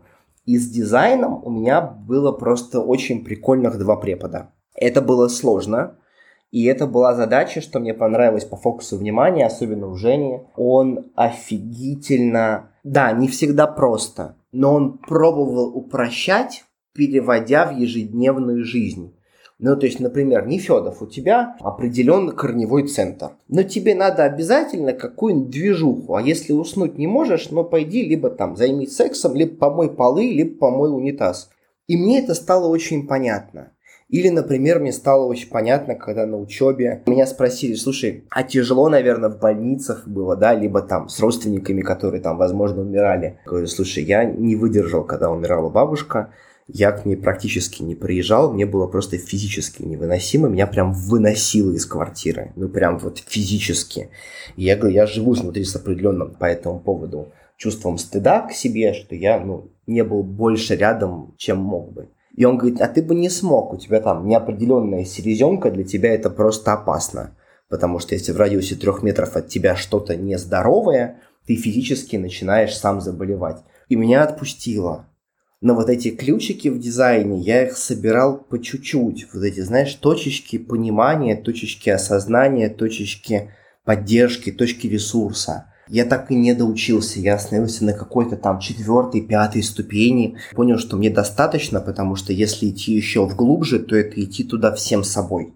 А я в тот момент был не готов. И пока у меня учеба стоит на паузе, и при этом а, я все, о чем могу говорить про дизайн, я говорю, пожалуйста, не читайте статьи в интернете, просто найдите своего инструктора, да, и пойдите к нему. У меня сейчас три препода, кому я отправляю. И я когда вижу эту инструкцию, она с виду вроде очень сложная, но когда тебя поддерживают это переводить на простой язык, связанный с тобой, то это просто язык описания. Как, не знаю, как руны, как испанский язык, как иврит, как таро, как что угодно. Это язык описания. И тогда это становится интересно. Но у меня на это ушло, учился я сколько, года три, наверное, я учился. И это очень сильно меня поддерживает фоново. Ну, то есть я прям понимаю, что, а, а, вот что сейчас происходит. Планерка сейчас по новому проекту идет, мы созваниваемся. И я понимаю, что я вылетаю из разговора, я слушаю людей, но я такой вот фоново, они как размытый. И я потом в одну секунду выдергиваюсь и говорю, слушайте, а вот этот кусок давайте вот тут передвинем. И все такие, блин, клево, да, давай, все, мы так долго это обсуждали, наконец-то сложилось. И если раньше я себя заставлял, например, концентрироваться и включаться, то в дизайне мне разложили, что, солнышко, твоя история про красиво лечь и просто впитывать вот это вот в режиме мутного экрана. Если где-то что-то как-то замерцало странно, может ухо резануло, может идея пришла, то в это зайти и в этой точке сделать поворотное движение. Ну, то есть вот это вроде бы все очень странно, но мне кажется, что в целом вся жизнь о том, что мы узнаем себя, через разные, через жизненные ситуации, через общение с другими, через разные учебы. Поэтому у меня было расчетов там натальных карт по астрологии, я не знаю сколько, штук 5 у меня точно было за последние года два. Но оно в меня не влазит, я его не понимаю. А вот дизайн до меня дошел. Мне кажется, что в целом это большая задача для человека найти способы, каким образом с собой взаимодействовать, чтобы ни одну свою часть там не травмировать, ни одну свою часть не упустить. Год назад, создав путешествие антигероя игрушку, для меня было большим откровением, когда мы учили там первый поток мастеров, второй, но тех, кто ведет эту игру, что для людей это так странно дать место, например, внутреннему критику или дать место внутреннему тирану. Не пытаться их засунуть в себя глубже, знаешь, там, задавить. Оно потом вылазит в какой-то момент. Так просто дай этому место. Если у тебя внутри живет капризуля, ну найди место, где ты можешь капризничать. Договорись с кем-то из друзей, с кем-то еще, что вот можно мне 10 минут, я буду прям орать и требовать игрушку. Вот тебе деньги, купи мне ее. Но обслужите себя сделать себе классный экспертный сервис. Почему бы ну, не, не обустроить себе жизнь вот по законам классного сервиса? Это для меня вопрос. И, наверное, это мы тоже сильно транслируем с моей командой. Три года обучения – это серьезные такие вложения времени и ресурсов. Ты считаешь, что какое-то другое направление, там, не знаю, терапии, чего-нибудь еще не привело бы к такому же или более глубокому знакомству с собой? Слушай, мне кажется, что оно все работает на стыке. Ну, то есть, а что я люблю в целом идеи интеграции, я параллельно, ходя к гештальтисту, отлично ходил учиться на НЛП. Он, правда, меня за это сильно ненавидел. Вот, но что было делать? Я просто подбираю для себя инструменты. Мне проще через дизайн, кому-то проще через нумерологию. Мне кажется, идея проще и быстрее, она очень добрая к себе. У меня есть прекрасный один из мастеров моих игр, Маша Несмеева. У нее есть прекрасное название, чем она занимается. Она занимается добротой к себе. Зная, что есть там тренд на любовь к себе, давайте хотя бы начнем с доброты к себе. Было бы быстрее, не знаю, по идее, окопаться в нумерологию. Да фиг его знает, Никит. Каждый находим через разное. Я, например, очень не люблю, когда я упираюсь в один инструментарий и, например, понимаю, что я делаю только одну штуку и долго, я прям себя спрашиваю, солнышко, дорогой, дорогой мой человек, может быть тебе что-нибудь еще надо? И дальше чувствую, что происходит с телом, с эмоциями, с мыслями. Прям говорю, окей, найдем что-нибудь еще прикольное. И тут бах, у меня подруга Марина начинает заниматься психологическим портретом через старшие арканы Таро. Прикольно. Сходил к Маринке, что-то разобрали, нашли еще какую-то прикольную штуку. И оно, знаешь, как оно сначала вроде все друг другу противоречит. В астрологии тебе вот про это, в дизайне вот про это, в нумерологии про это, в терапии про это, там, в какой-нибудь телеске про другое. А потом, когда ты начинаешь наблюдать за собой, оно как пазлики. И ты просто замечаешь, а в чем еще я могу быть к себе добрее каким образом я еще могу дать себе возможность быть к себе ласковей. У нас был рекорд. У нас в среднем там, на обучении мастеров, знаешь, было 15-20 человек. И тут у нас их было 33 в одной группе. И я думаю, боже, а что я с ними буду делать? Их так много. И параллельно я сейчас спросил, окей, а как я могу быть еще добрее к себе? Я добрал еще одного куратора, я включил еще одного человека в техподдержку, и я просто создал это пространство удобным и безопасным. И мне кажется, что это максимально здраво. Насколько ты всему этому из дизайна человека, насколько тщательно следуешь? Там вроде бы какие-то инструкции есть буквально для всего, и во сколько кушать, как принимать решения, с какой ноги вставать. Ты знаешь, мне очень понравилось, как об этом говорил основатель, который любил называть себя первым учеником, Рау Руху, сказал шикарную вещь. Он в одном из интервью сказал, знаете, самое главное – твоя стратегия. У генератора это чувствовать физический отклик внутри, там, у проектора ждать приглашения. Он говорит, в целом все остальное я бы вам не рассказывал. Но мне же нужно чем-то загрузить вам в этот момент голову, чтобы вы начали в это хоть немножко верить, чтобы попробовать. И он говорит, знаете, это самое ужасное, что зовут на интервью, журналы, газеты. И я им эту мысль говорю, а им ее мало. Но этой мысли там хватает на минуту объяснения. А дальше мне приходится рассказывать все остальное, просто чтобы заполнить эфир. Поэтому следую ли я всему? Нет, я не робот. Проверяю ли я себя по ощущениям? Да. Там сейчас интересно у меня с локацией, там вопрос во времени рождения. И интересно, что я не знаю, у меня либо, ну там, здоровое окружение для меня это ущелье между гор, либо берег моря. Поэтому я в целом сейчас всю жизнь построил так, что я чередую эти локации и ощущаю, где мне с собой лучше. И вот сейчас я пожил у моря, сейчас я вернусь обратно в ущелье гор, буду жить на Красной Поляне внизу между горами. Я прям за собой наблюдаю, а как мне в этом? Наверное, все-таки, видимо, горы моя ресурсная среда, но это наблюдение, я никогда не узнаю, это вечная игра. Понимаешь, это каждый раз пробование и наблюдение, а как это будет еще? А как? А через что? Да, и наступать на грабли, потом чинить лоб. Потом в какой-то момент ты учишься приклеивать себе на лоб заранее подушечку, наступая куда-то. Потом в какой-то момент учишься смотреть под ноги. Да, и это, ну, процесс. Потом все равно находишь какие-то новые виртуозные грабли, красиво со всей дури шандарахаешься и думаешь, блин, ну я же уже взрослый дядька. Ревешь, злишься, выгружаешь это все из себя. Это ведерко для яда. Да, потом идешь дальше и живешь. Давай про игры. Зачем взрослым дядькам? Зачем им нужны игры? Тут ситуация в том, что их есть два вида да, людей. Есть те, кто приходит игроками, да, и они участвуют как игрок в игре, Это вроде бы интертеймент такой, движуха, что-то интерактивное, ты вроде пришел поиграть, кубики, фишки, что-то придумываешь, создаешь, делаешь, а параллельно у тебя висит какой-то твой запрос. И это получается микс, с одной стороны, вроде такой там коуч психологической сессии, тренинга, да, а с другой стороны, это веселье и движуха.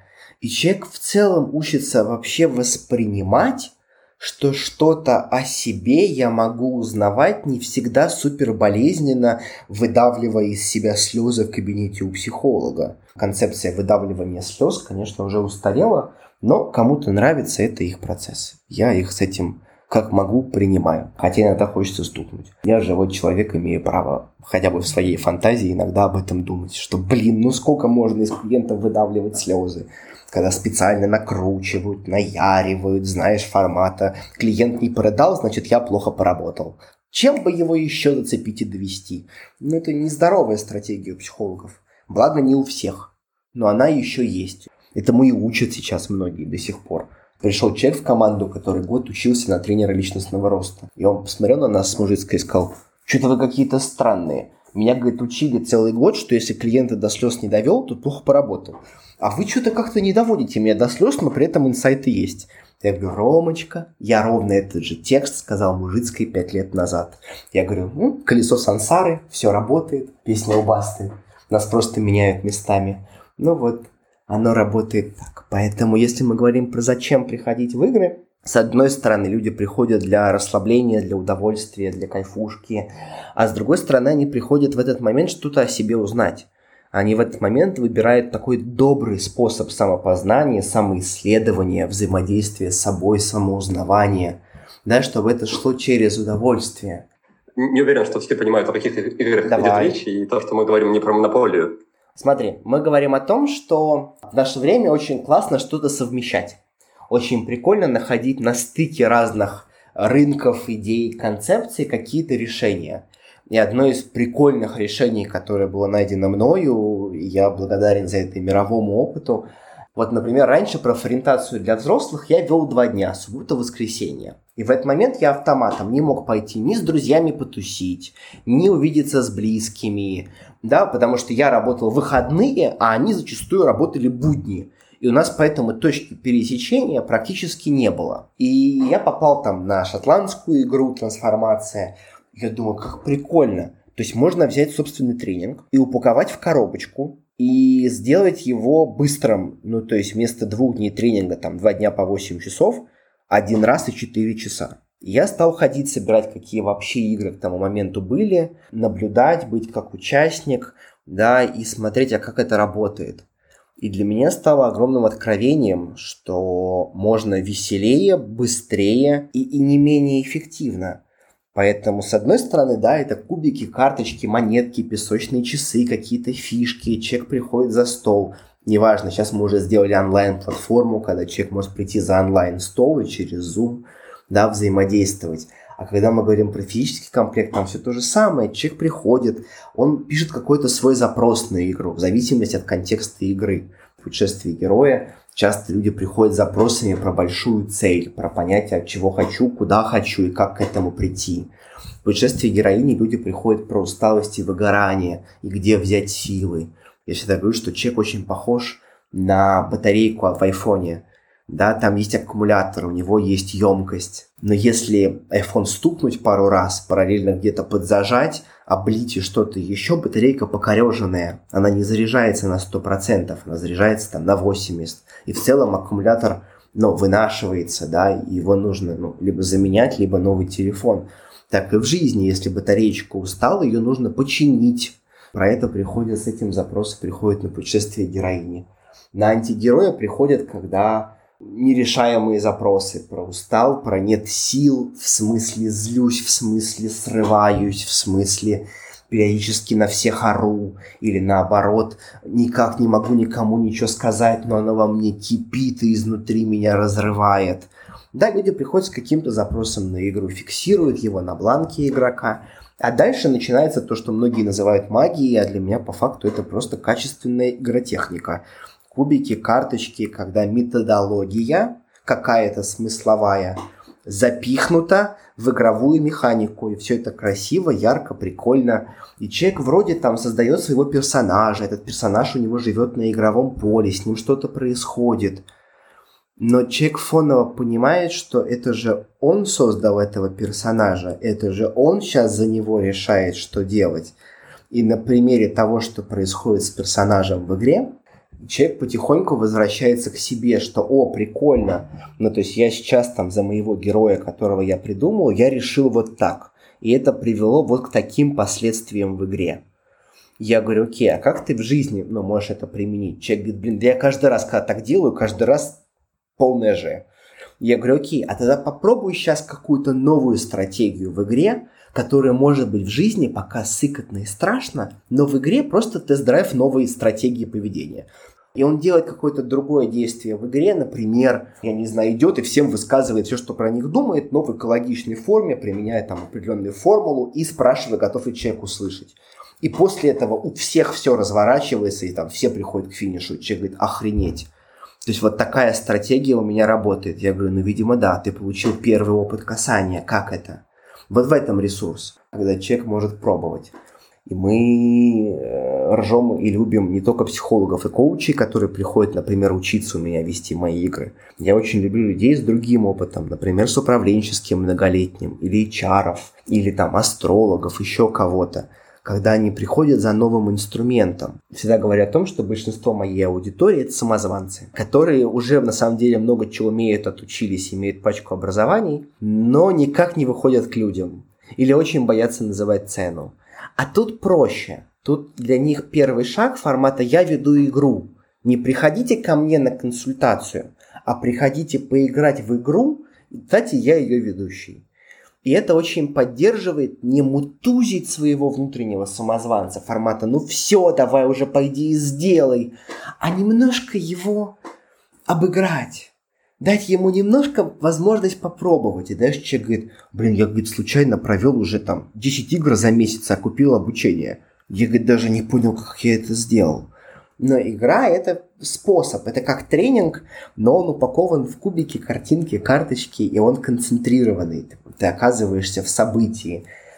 Если там ты был, Никит, не знаю, на иммерсивных театрах, вот это отчасти иммерсивный театр, это отчасти ивент, это отчасти движуха, в которую ты попадаешь, и это очень часто еще люди называют, они чувствуют себя сценаристами либо режиссерами, как будто они создают какой-то мир – и это такое подключение к какому-то очень доброму собственному состоянию, что я могу поиграть, снять серьезные щи, перестать строить из себя суперсерьезного человека, а радостно ржать, бросая монетки, кубики и вот это все.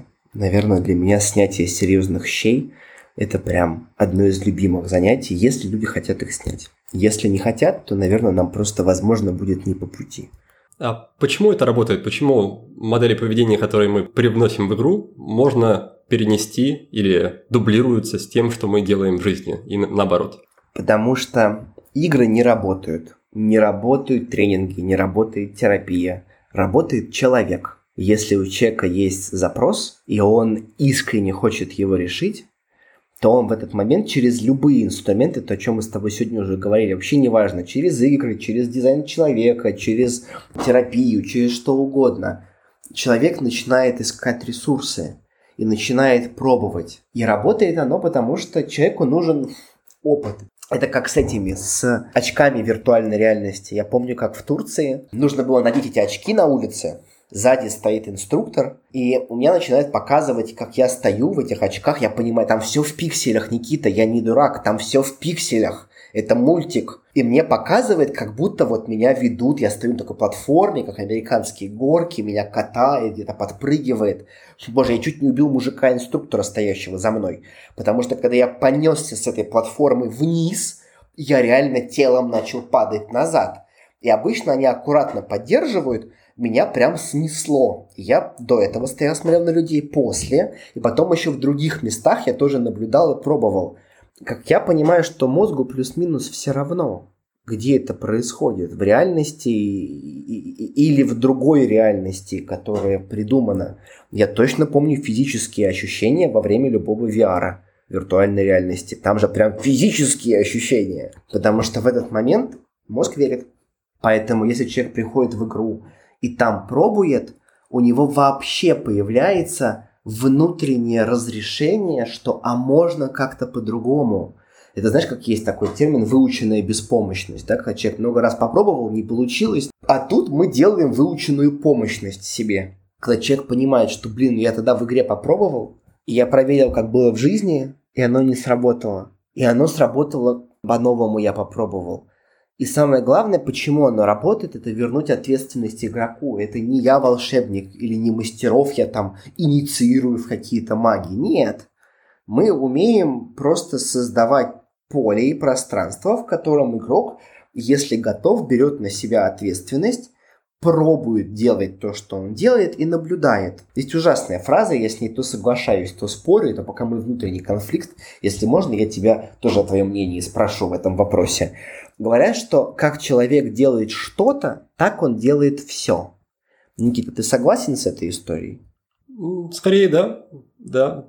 Потому что я по уши в теме привычек, и я верю, что да, что изменения и действия, они переносятся и масштабируются, и имеют такое свойство. Угу. Вот я тоже скорее да. Мне очень понравилась фраза «счастье – это навык», либо «счастье – это мышца».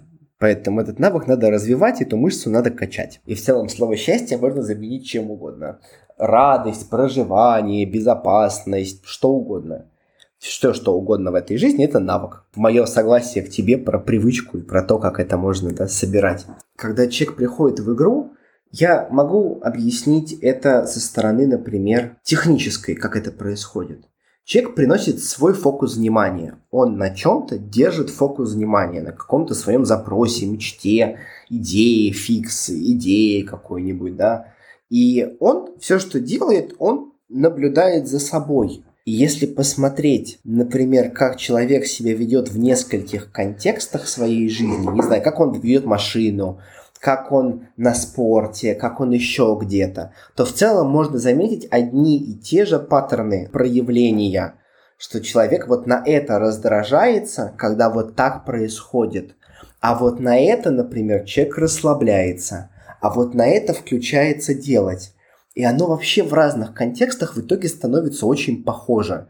Я прям когда наблюдаю там за кем-то из друзей, я прям каждый раз ржу, потому что я в этот момент понимаю, что мне важно, например, ну, уметь, э, как это мне очень понравилась фраза, пожалуйста, научитесь меня правильно использовать. Ну и мне важно в этот момент как мою инструкцию к себе выдавать, так наблюдать и у человека. Ну то есть, что вот для человека вот это будет неприемлемо, он мне эту границу показал. И дальше я нарабатываю это, наблюдая каждый раз, думаю, прикольно, а что для меня неприемлемо? И каждый раз об другого наблюдаю себя.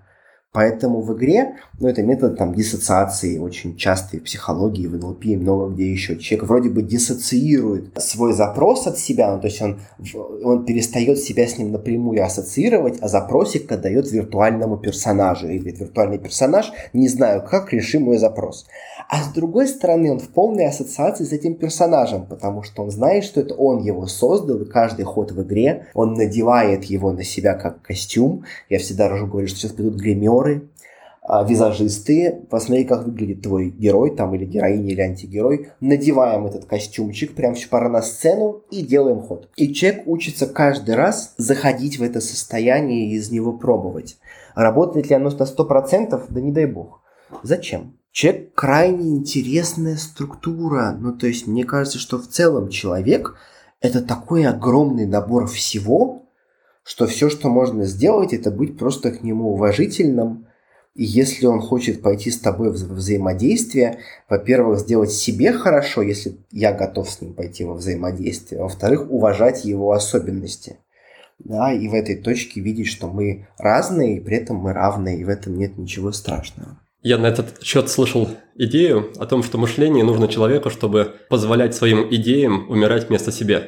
И вот, мне кажется, похожие принципы да, в играх, что можно игры как безопасное пространство для того, чтобы накосячить хорошенько, и при этом это не сказалось на твоей реальной жизни, но при этом, чтобы ты понял, к чему, к чему приводят твои косяки. Да, Да, прям да, и там путешествие антигероя, где все выходят выгуливать своих там капризуль, внутренних тиранов, критиков, училок и прочих. У нас есть любимый слоган, что это детский сад для демонов.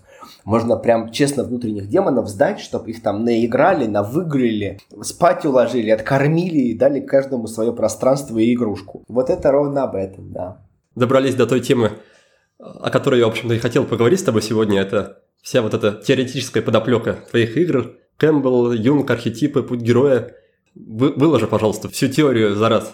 Ох, но я тебе уже ее начинал рассказывать про трилогию, да, и про идею того, что есть вдох-выдох, отдышка, герой-героиня, антигерой, да, история про инь-янь-хрень. Для меня было большим откровением, когда я прочитал Дилца Гиллигена, книжку «Путешествие героя». Это стенография их тренинга про путь героя. И я прожил вместе с ними это в книге, потому что ты прям читаешь их вопросы к людям в группе, ответы людей, их там демо-сессии. я прям погрузился настолько в эту книгу в захлеб, что я понял, что в тот момент для меня там было много ответов. Но через книгу все равно было сложнее. А у меня к тому моменту уже было две игры по профориентации, по спиральной динамике. И я думаю, блин, как бы это упаковать? Дальше я стал рыть. И есть Кэмпбелл, да, прекрасный, который написал «Тысячеликого героя» и еще кучу книжек по этому поводу.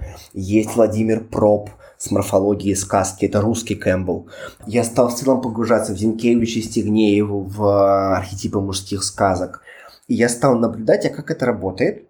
Геройская история. Это я проснулся, понял, что мне дома что-то как-то либо мало места, и мне нужен новый дом, либо я понял, что я что-то очень хочу и пора встать с дивана. И дальше герой шурует, понимает, что он хочет, потом сомневается, Гарри Поттера заперли в чулане, потом проходит точку невозврата, поняв, что гарантии не существует, ну и фиг с ними.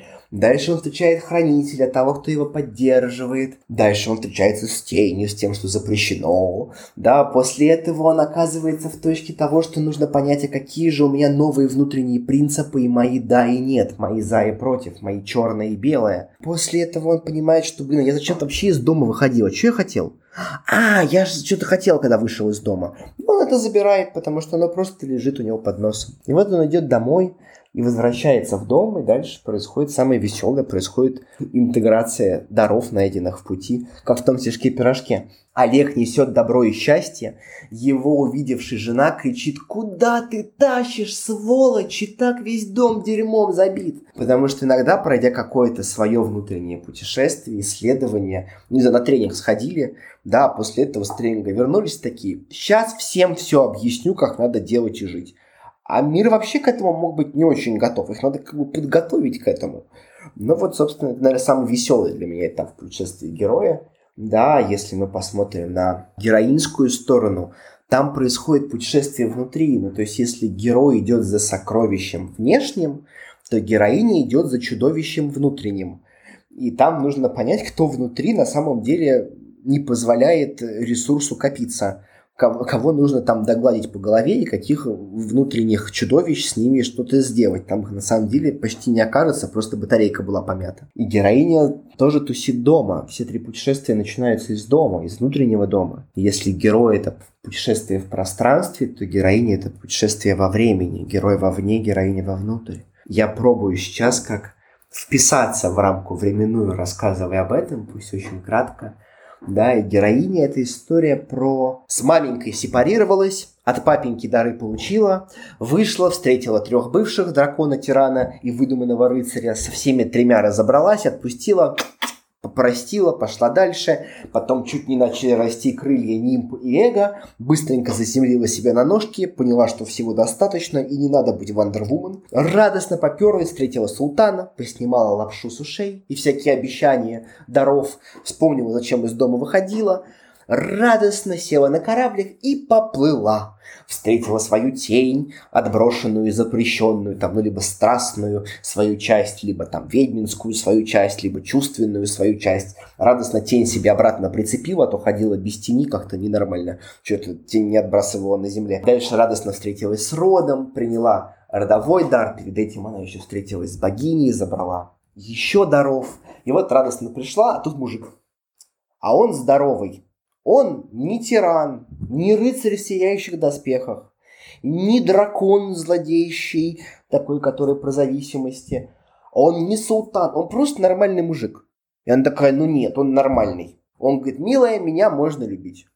И она учится принимать, что нормальные мужики есть, и нормального можно любить. В частности, базово она знакомится в этот момент уже с внутренним мужиком, какой он у нее. Ну и дальше происходит процесс парности, когда у нас выстраивается дыхание, да, когда мы учимся, всегда говорят, знаешь, там, а вот девочки это героини, а мальчики это герои. Я говорю, классно, тогда сейчас все женщины делают только вдох в ближайшую минуту, мальчики только выдыхают. Как закончится, вы скажите. И тут начинается, как обычно, ржачно, потому что невозможно делать только вдох или только выдох. Это всегда баланс. Поэтому герой, героиня, инь-ян – это всегда балансовая история внутри нас. А есть антигерой, моя зайчка, люблю безмерно. У него все через одно место. Есть прекрасно недавно фильм вышел «Шазам» про какого-то там супергероя. И там было два главных персонажа. Вот один из них был чистый герой, пошел, увидел, победил. А второй антигерой – ну, как бы состояние антигероя в жизни, это не значит, что я хочу кому-то зла. Это я хочу то же самое, что кто-то еще, но просто я иду другими методами. Ну, то есть антигерой и герой, они не враги, они зачастую хотят одно и то же, просто у каждого свои инструменты. Если герой идет путем чести, там, путем ответственности, то антигерой идет путем соблазна.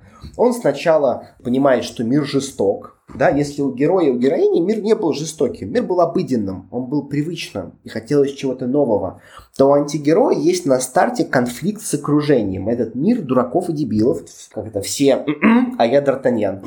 У него есть это взаимодействие формата, что все козлы. Ну как так-то? А я вот тут с идеалом. А я хочу, чтобы все улыбались. Я вас заставлю, чтобы все люди нашей страны улыбались. Как бы, чувак, ну, как бы, может, им этого не надо, но он прет. И дальше он занимается предательствами, соблазнами, машет кулачком, доказывает, я вам еще покажу Кузькину мать. Мир его то выгоняет, то он сам сбегает, и он соблазняется. И вот он оказывается на верхушке этого чертова мира. Он сидит в кресле начальника, смотрит вниз и понимает, что он ничем от них не отличается. Он так хотел свой добрый идеал донести, но он вляпался в их инструменты – и он пережил путь антигероя, он сидит на верхушке и понимает, что ничего не исправить. Он уже такой же, как они. Ничего не сделать. И тут парочка вариантов. Обычно здесь происходит epic fail. Тотальная какая-то ошибка, когда человек оказывается в точке, что он либо все-таки пытается всех исправить, и его просто сгоняют аккуратно, подсыпая яд на престоле какие-нибудь премьеры, либо он просто заигрывается во власть, но в любом случае из этой верхушки злодейства он скатывается вниз и оказывается снова в том же мире, где он был. Понимаешь, что он ничего хорошего не сделал. Там предал, там искусился, там нахамил, там выгнал. И наступает этап искупления. Это очень красиво показано в фильме «О чем думают женщины, чего хотят женщины». Они сейчас сделали переворот, где типа про мужиков, и барышни слышат там то ли чувства, то ли мысли мужиков. Вот это чистый путь антигероя. Когда в итоге, наколобродив неведомую фигню, надо ее искупить. И это происходит проживанием. Вот такой ликбез я попробовал тебе супер быстро выдать. Да, да, очень классно, коротко получилось. Ну а тот, кто захочет услышать пересказ Кэмпбелла в коротком исполнении, может посмотреть Оксимирона на ютубе. Мы оставим ссылочку. Так получается, пьеса и фильм по Шварцу «Убей дракона», да? Смотрел? Да. Получается, это, это история про, не про героя, а про антигероя, да? Смотря вокруг кого мы строим повествование. То есть с какой точки картины я смотрю на нее. Красивый, прям самый простой пример. Недавно был фильм «Шазам». Там два персонажа. И это просто очень красиво, они идут стык в стык по этапам, ну, геройским и антигеройским. И мы прям смотрели в компании друзей, и кто-то был явно прям присоединен к одному персонажу, и с ним во взаимодействии прям смотрел весь фильм. А кто-то к другому. И по итогу мы вышли с двух разных фильмов. И это было очень смешно, когда мы потом что-то ржали, болтали и разбирали, что происходило. И мы так ржали, через какую точку я смотрю на мир. Понимаешь, как и в жизни, в каждый момент времени. Но я вот делаю вдох, я делаю выдох. Да, я уже побыл героиней и героем. Могу, например, запыхаться, побыть в одышке, и это будет антигеройка. Знаешь, все внутри сжалось, замерло. Да, так и в жизни я проживаю параллельно все три пути. Просто, возможно, на каком-то я больше сфокусирован в этой точке. Поэтому мы можем посмотреть на любую картину под призмой всех трех путей. Но зачастую режиссер нам показывает какую-то из арок персонажа, да, героя, героини или антигероя, более явно, проецируя через состояние, что должно происходить с персонажем, это в событийку происходящую в книге, в фильме, в спектакле, в сериале. Расскажи напоследок, как придумывать и как рассказывать хорошие сказки? Сказки. Сказки для меня удивительная штука, потому что я учился, когда второй раз у мужицкой на НЛП-мастере, НЛП же это вообще не про манипуляции. Я каждый раз ржу и рассказываю историю про кухонный нож. Ну, как бы кухонным ножом можно яблочко порезать, а кто-то может им человека убить. Но вот так и с НЛП. В НЛП же базово создавалось за тем, чтобы снимать модель и находить навык. И я взял любимые мои сказки и вытащил из них модель, как они написаны. Переходы там по частям речи, по абзацам, ну, по любым критериям, собрав как можно больше всего. И я из этого прям вытащил модельку. Потом я поучился у прекрасной Даши Барретт на курсе про стендап в текстах. И это тоже очень включило и помогло. Про конструкции юмора, использование в постах. И как еще учиться писать сказки? И играть. Потому что каждую игру, вне зависимости, вы играете в героя, в героиню или в антигероя, всю игру каждый игрок пишет сказку о своем персонаже. И у нас многие в моем окружении начали в целом писать сказки в своей жизни, еще где-то в постах, там, после того, как поиграли, потому что они вдруг поняли, что в целом можно. Поэтому отчасти еще игры — это такой тренажер написания, создания сказочной реальности. А про рассказывать сказки, мне кажется, история в том, чтобы их рассказывать. Я не помню случая, чтобы я не рассказал какой-нибудь где-нибудь сказки. И у меня, наверное, даже есть сказка в контексте нашего с тобой сегодняшнего разговора. Я, кажется, даже знаю какую свою очень коротенькую сказку я сейчас хотел бы нам всем зачитать. Мы сегодня много говорили про беречь себя, про доброту к себе, про в целом откуда берутся ресурсы и как научиться не только выгорать, но и вставать из пламени. И у меня есть сказка про дракона, одна из любимых, которая прям хорошо была принята интернетом. Поэтому сейчас, дорогие слушатели, устройтесь поудобнее, сделайте глубокий вдох и просто представьте. Дракон долго мялся на пороге, раздумывая, не спалить ли дверь к ядрышкиным кочерышкам, но потом тыкнул когтем в звонок. Вышел герой в летних хугах и шелковом халате с иероглифами, на лице маской из огурцов. «Вы к кому?» «Ты кто?» – офигел дракон. «Я, я герой. Если вам к ветеринару, то он этажом выше», — ответил герой, попытался закрыть дверь. Но дракон успел запихать лапищу в щель. «Что происходит? Быстро взял меч или что там у тебя и пошли драться в грязи, в соплях, в кровище?» «Уберите лапу, я вызову полицию». Я там как дурак башню охраняю, а он тут в халатике. Быстро пошли за три девять земель. Через сто лесов, десять болот и тридцать три оврага, чтоб ноги в мозолях, жопа в. Там башня хрустальная до неба, ты на нее с репинштоком лезть будешь. Не-не, я еще кофе не попил и йогу не сделал. Я тебя сожру сейчас. Я бы тоже сейчас поел чего-нибудь. Хотите безглютеновых блинов? Через полчаса охреневший дракон сидел на кухне, пил чай и слушал. Вы это бросьте. Все эти незамудохал синий герой давно устарели. Настоящие герои сейчас те, кто учится любить себя, принимать, холить или леять. И драконы сейчас в моде внутренние. И их нужно кормить. Усмехнулся герой, засунул дракону в пасть еще один блинчик. Дракон добрел с каждым блином и задумался, что может не так и плохая эта новая реальность без подвигов. Прекрасно. Наверное, в целом для меня сейчас ключевое из того, что мы обсудили. Спасибо тебе за это большое, что я в целом вспомнил про эту сказку старую. И вот это ощущение без подвига, наверное, то, что я сейчас всем собой транслирую. Наверное, без подвига равно гедонизм. Знаешь, как мне очень понравилось по Таро, когда мы делали анализ картами, сказали, что у меня там дьявол и императрица в ключевых картах. Дьявол про наслаждаться, если посмотреть базовую структуру, про что это. А императрица – это прокопить классные ресурсы и получать от этого удовольствие. Хочу купить новую квартиру. Для этого надо придумать какой-нибудь веселый проект. Опа, и проект начинает собираться, что-то делается, все складывается. И в целом, наверное, концепция гедонизма, она прекрасна ровно тем, что в ней нет ничего пластмассового. А даже если что-то пластмассовое проскользнуло, ну окей, мы не идеальные, мы живые люди. и мы можем просто получать удовольствие и пробовать что-то делать самими собой и с тем, что происходит с нами. А какие еще есть достойные трансформационные игры, помимо твоих? Я вот знаю, там Лила, да, что-то что такое, путь, путь мечты. Первый источник идеи трансформационных игр – это игра Лила, зарожденная в Индии, «Змеи лестницы» ее часто называют.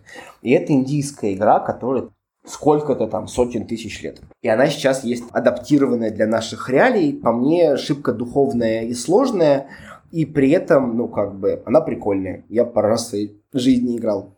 Потом появилась в Шотландии игра Transformation.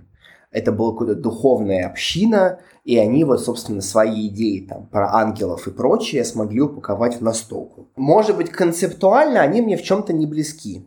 Но как идея игры я им дико благодарен, потому что это тоже, как и Лила, была одна из первых игр, в которую я попробовал поиграть и был просто в восторге от идеи. Но понимаешь, вот когда сейчас людей обучаю создавать игрушки, я всегда говорю о том, что есть четыре базовые постулата в игре. Первое – это методология, отработанная, внятная. Ну, то есть у тебя есть инструмент, например, встроить привычку и он понятный, он рабочий, у тебя есть кейсы, у тебя есть примеры, у тебя есть успешные и неуспешные примеры, у тебя есть модель, как это работает, через что это встраивать, какие там этапы, шаги проживания. Да, в любой теме. Варить борщ туда же будет. Варить борщ, не знаю, там танцевать, гладить кота, спать, любой навык. Да, и это методология, есть механика, следующий этап, как все это выглядит, как это работает. Визуалка, да, метафора, какой-то, ну, там, визуальный ряд и идея, в которой оказался игрок. Маркетинг, когда все настроены продажи, чтобы коробка не валялась на полке. Но очень часто что-нибудь продолбано. И поэтому там та же Лила для меня правда уникальна. Индии привет. Шотландская игрушка трансформация, блин, круто. Есть авторы очень клевые. Например, я очень люблю Наташу Хлопонину. Она прекрасна. Мы ржали с ней как-то гуляя по Киеву много лет назад. Я вывесил фотку, и мне в личку посыпалось тонна сообщений, Никит. Вы что? Вы же конкуренты, вы должны быть врагами. Да как вы можете рядом стоять улыбаться? Боже, мы такого начитались. Я говорю, вы дураки? Я с этим человеком создаю рынок я с этим человеком делаю так или иначе общую поляну. У нас могут быть разные целевые аудитории. У нас вообще разные игры с разными ценниками на разные аудитории. есть еще много авторов. есть авторы, у кого все четыре пункта выдержаны, их немного. есть авторы, блин, у кого-то продолбанная методология, ну просто нещадно. Я смотрю на игрушку в нете, как красиво. И на видео показано кусок механики, думаю, пойду поиграю. Прихожу, а там внутри ничего нету, там смарт внутри засунут, понимаешь? Все. И вокруг него все эти пляски. Вот вас бы совместить вот с теми, у кого все плохо с визуалкой, у вас общая будет очень классная игрушка. Я вас познакомлю. Я активно создаю себе конкурентов. Мне вечно говорят, вот зачем ты учишь других людей создавать игры. Я говорю, я создаю себе партнеров по рынку. Мне прикольно. Потому что в этот момент мы создаем какой-то общий классный борщ, в котором нам вкусно. Поэтому есть много игр разных. Мы создаем клевый рынок. Нет, много на рынке знаешь чего? Чакры нарисовали, взяли шестигранный кубик и просто колоду каких-то карточек Dixit. И это уже настольная игра. Вот такого, конечно... Но я рад, что оно есть. Это значит, что рынок игр пережил точку невозврата. Потому что долго было непонятно, когда было несколько авторов, потом появился я рынок игр жил, но он такой, знаешь, был плавающий, было непонятно. А потом пошел бум, сейчас каждый день создаются игры. И много из них, извините за подробности, но это хлам. Просто посмотрите на визуалку, на оформление или на то, как человек описывает свою игру или прочее. Ну, то есть это швах. Ну, блин, возьмите за это качественно, сделайте это хорошо, черт побери фоново злюсь, что много чего происходит фигового, а с другой стороны много чего прикольного создается. Появляются бизнес-игры очень интересные, корпоративные игры. Очень хочется, чтобы этот рынок жил, и когда на нем пошло наводнение и бум, это стало очень клево. В этот момент мы сели команды и поняли, что yes, рынок выжил.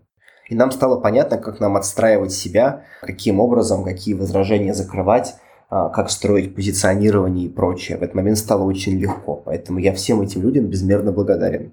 И тем, кто делает клевые игрушки, и, и тем, кто выпускает хлам. мы можем, значит, на этом рынке что-то делать. Значит, он живой. Хорошо. Финальная рубрика «Пять в одном» называется. Пять коротких вопросов, пять быстрых ответов. Книгу, которую ты рекомендуешь, даришь или советуешь. «Парадокс страсти» Дэн Делис и Кассандра Филлипс. Привычка, практика, что-то, что ты делаешь каждый день. Рейки себе. Инструмент, что-то, что тебе помогает в работе или в жизни, физическое, виртуальное, неважно, там, от кроссовок до любимого сервиса. Яндекс Музыка. Вопрос, который ты задаешь себе или рекомендовал бы задавать себе людям, которые хотят что-то в себе открыть, узнать, к чему-то прийти. Как ты себя насыщаешь? И напоследок фильм или сериал. Восьмое чувство. Отлично. На этом мы потихонечку подходим к концу, и в самом конце я обычно оставляю полминутки времени, чтобы гости, в данном случае ты, могли рассказать, где с вами пообщаться, познакомиться, поучаствовать в ваших мероприятиях, где вас искать. Хорошо, я только сначала тебя хочу поблагодарить за весь этот процесс и поблагодарить вас, друзья, кто дослушали и успели получить удовольствие. Где со мной и как можно познакомиться? Во-первых, есть Инстаграм, и он живет, и он работает, то не на драконе. Параллельно есть Facebook. А иногда там дублируется контент, иногда нет. Facebook это скорее по ощущениям и что-то более личное последние годы. А Instagram это очень живое в моменте. А я жру арбуз, и меня накрыло. Давайте мы вместе помедитируем вот про это.